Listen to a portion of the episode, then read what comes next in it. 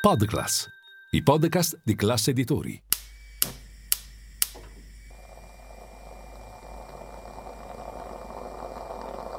Buongiorno dal gruppo Classe Editori. Io sono Massimo Brugnone. Oggi è giovedì 26 ottobre e queste sono notizie a colazione, quelle di cui hai bisogno per iniziare al meglio la tua giornata.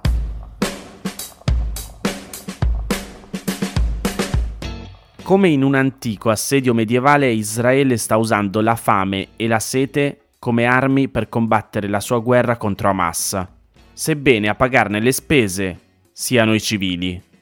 Descrive così Wired quello che sta succedendo a Gaza da quando Tel Aviv ha imposto il blocco totale delle forniture idriche. I circa 2 milioni di abitanti della striscia stanno cercando di sopravvivere usando appena 3 litri di acqua a testa ogni giorno per dissetarsi, cucinare e lavare. In Israele il consumo medio è di 150 litri al giorno. La rete idrica di Gaza è uno degli obiettivi favoriti di Israele da prima dello scorso 7 ottobre. Nel maggio del 2021, come riportava il New York Times, i raid aerei israeliani avevano già devastato l'infrastruttura, lasciando centinaia di migliaia di persone senza acqua pulita e provocando la fuoriuscita delle acque fognarie in superficie. All'epoca lo scontro era cominciato a seguito delle violenze perpetrate dalle forze di polizia israeliane contro i fedeli palestinesi riunite nella moschea di Aqsa, una settimana prima del Ramadan. A questa aggressione ne sono seguite altre, poi scontri nelle città abitate sia dai palestinesi che dagli israeliani. Diversi palestinesi sono rimasti uccisi o sono stati incarcerati e dopo settimane di violenze Hamas ha lanciato alcuni razzi contro Israele, tutti abbattuti dallo scudo missilistico Iron Dome. A questo inutile attacco, Israele ha risposto con bombardamenti a tappeto che non hanno risparmiato nemmeno gli edifici in cui si trovavano le sedi di Associated Press e Al Jazeera. Due anni dopo, di acqua a Gaza non ce n'è quasi più. Il primo ministro scozzese ha dichiarato alla BBC che i suoi familiari intrappolati nella striscia stavano dividendo sei bottiglie d'acqua tra 100 persone. Secondo il Guardian, i residenti sono così poco idratati da urinare appena una volta ogni uno o due giorni. E Reuters riporta che molti stanno bevendo acqua salata.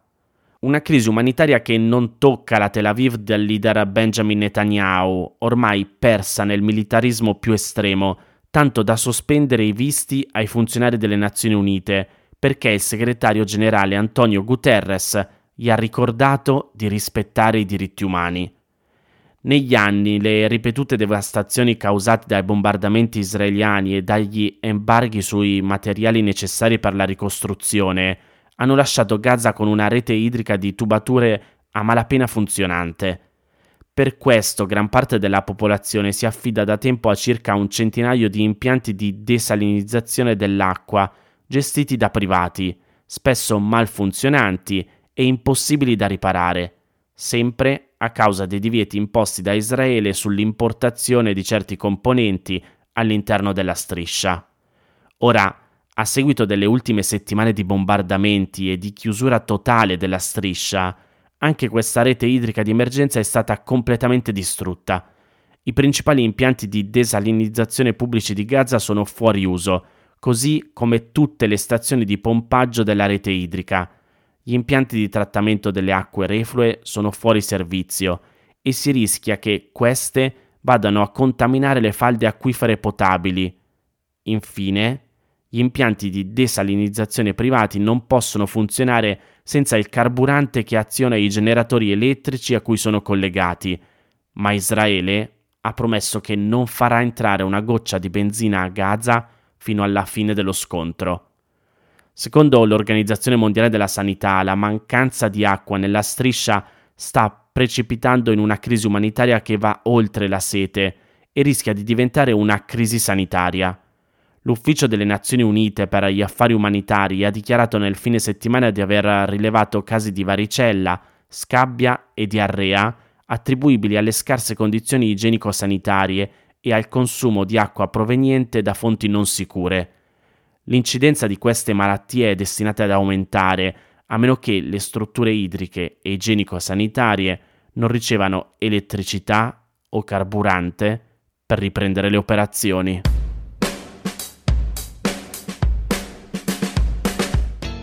Mi sposto in Ucraina, di cui non parliamo da un po', ma dove la guerra ovviamente è ancora in corso.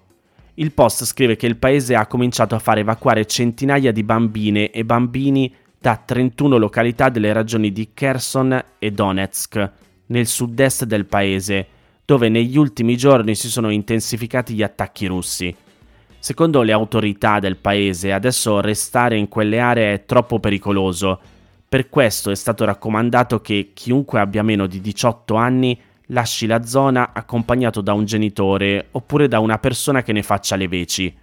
La vice prima ministra ucraina ha parlato di circa 800 bambine e bambini.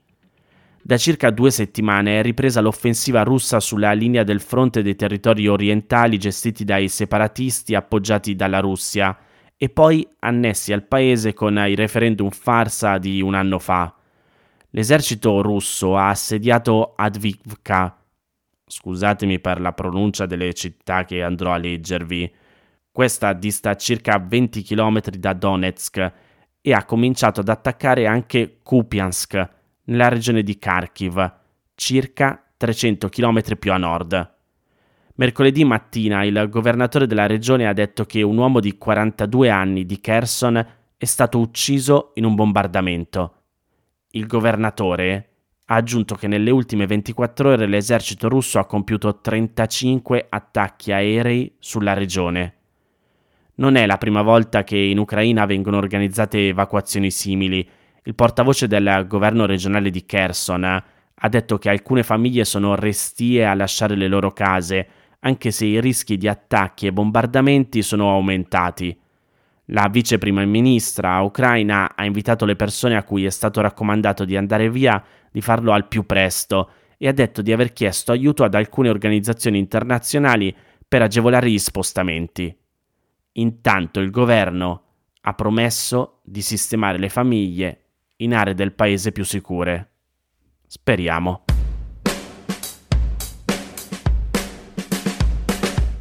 Mentre gli scienziati di tutto il mondo continuano a sottolineare l'urgenza di interventi drastici per invertire la tendenza del cambiamento climatico e dell'utilizzo insostenibile delle risorse sulla Terra, anche l'Università delle Nazioni Unite, che si occupa di fare ricerca su questioni che rientrano nelle aree di interesse dell'ONU, fa sentire la sua voce. Nel rapporto Interconnected Disaster Risks 2023, ripreso da Wired, che vi metto nei canali Telegram e WhatsApp di Notizia Colazione, gli esperti della UNU, appunto l'Università delle Nazioni Unite, analizzano sei cosiddetti punti di non ritorno che rappresentano un rischio imminente per la salvaguardia della vita sulla Terra. Tra questi ci sono ad esempio l'esaurimento delle falde acquifere, le estinzioni di massa, l'accumulo di detriti nello spazio, lo scioglimento dei ghiacciai. Wired va nel dettaglio di cosa si tratta e quali sono le soluzioni proposte.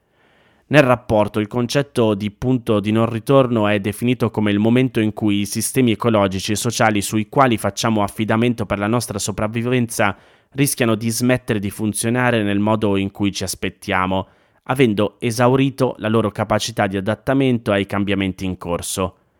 Avvicinandoci a questi punti critici, inizieremo già a sperimentarne gli impatti. Una volta superati, sarà difficile tornare indietro. Il nostro rapporto, spiega Jack O'Connor fra gli autori principali del report, può aiutarci a vedere i rischi che ci attendono, le cause che li determinano e i cambiamenti urgenti necessari per evitarli. Un esempio molto tangibile di punto di non ritorno è l'esaurimento delle falde acquifere. Secondo i dati riportati, più della metà delle principali risorse acquifere sotterranee del mondo si sta esaurendo più velocemente di quanto possano rigenerarsi in modo naturale. L'entità del problema si intuisce considerando che dalle falde acquifere sotterranee dipende la disponibilità di acqua potabile per oltre 2 miliardi di persone nel mondo. Fra gli altri risk tipping point C'è poi quello della perdita incontrollata della biodiversità, collegata al rischio per i vari ecosistemi di perdere la propria funzionalità. Per dare un'idea, negli ultimi 100 anni abbiamo perso oltre 400 specie di vertebrati e sono circa un milione le specie vegetali e animali attualmente a rischio di estinzione. C'è poi la questione dei detriti presenti nello spazio, che stanno diventando sempre più numerosi e che possono viaggiare a velocità pari a 25.000 km/h, rischiando di impattare contro satelliti funzionanti e limitare quindi le nostre capacità di prevedere, ad esempio, eventi meteorologici estremi, o di entrare nell'atmosfera terrestre in modo imprevisto.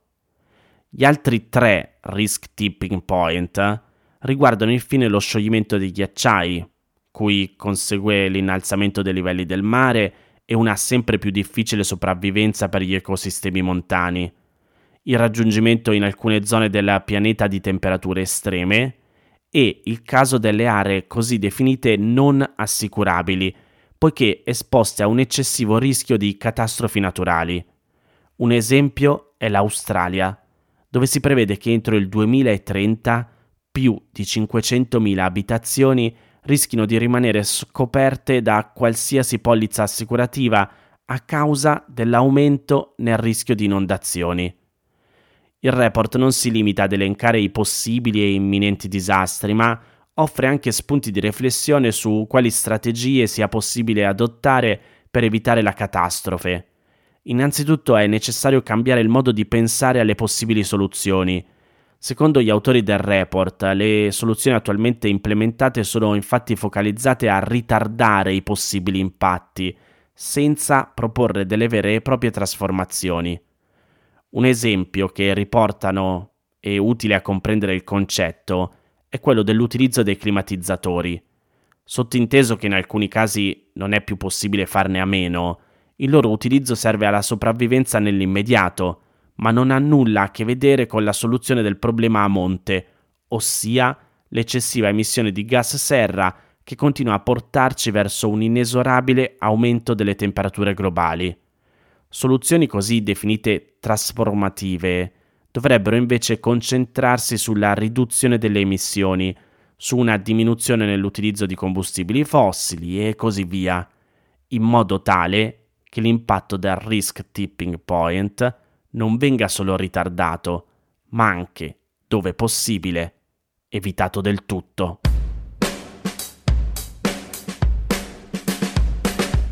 Queste erano le notizie a colazione di oggi. Se volete suggerirmi alcune notizie o mandarmi i vostri commenti su quelle trattate, potete scrivermi all'indirizzo notiziacolazione.it. Se volete rimanere aggiornati ci sono il canale Telegram e Whatsapp di Notizia Colazione. Li trovate nel sommario della puntata insieme al link per gli altri podcast del gruppo Classe Editori. Io vi aspetto domani per iniziare insieme una nuova giornata. Un saluto da Massimo Brugnone.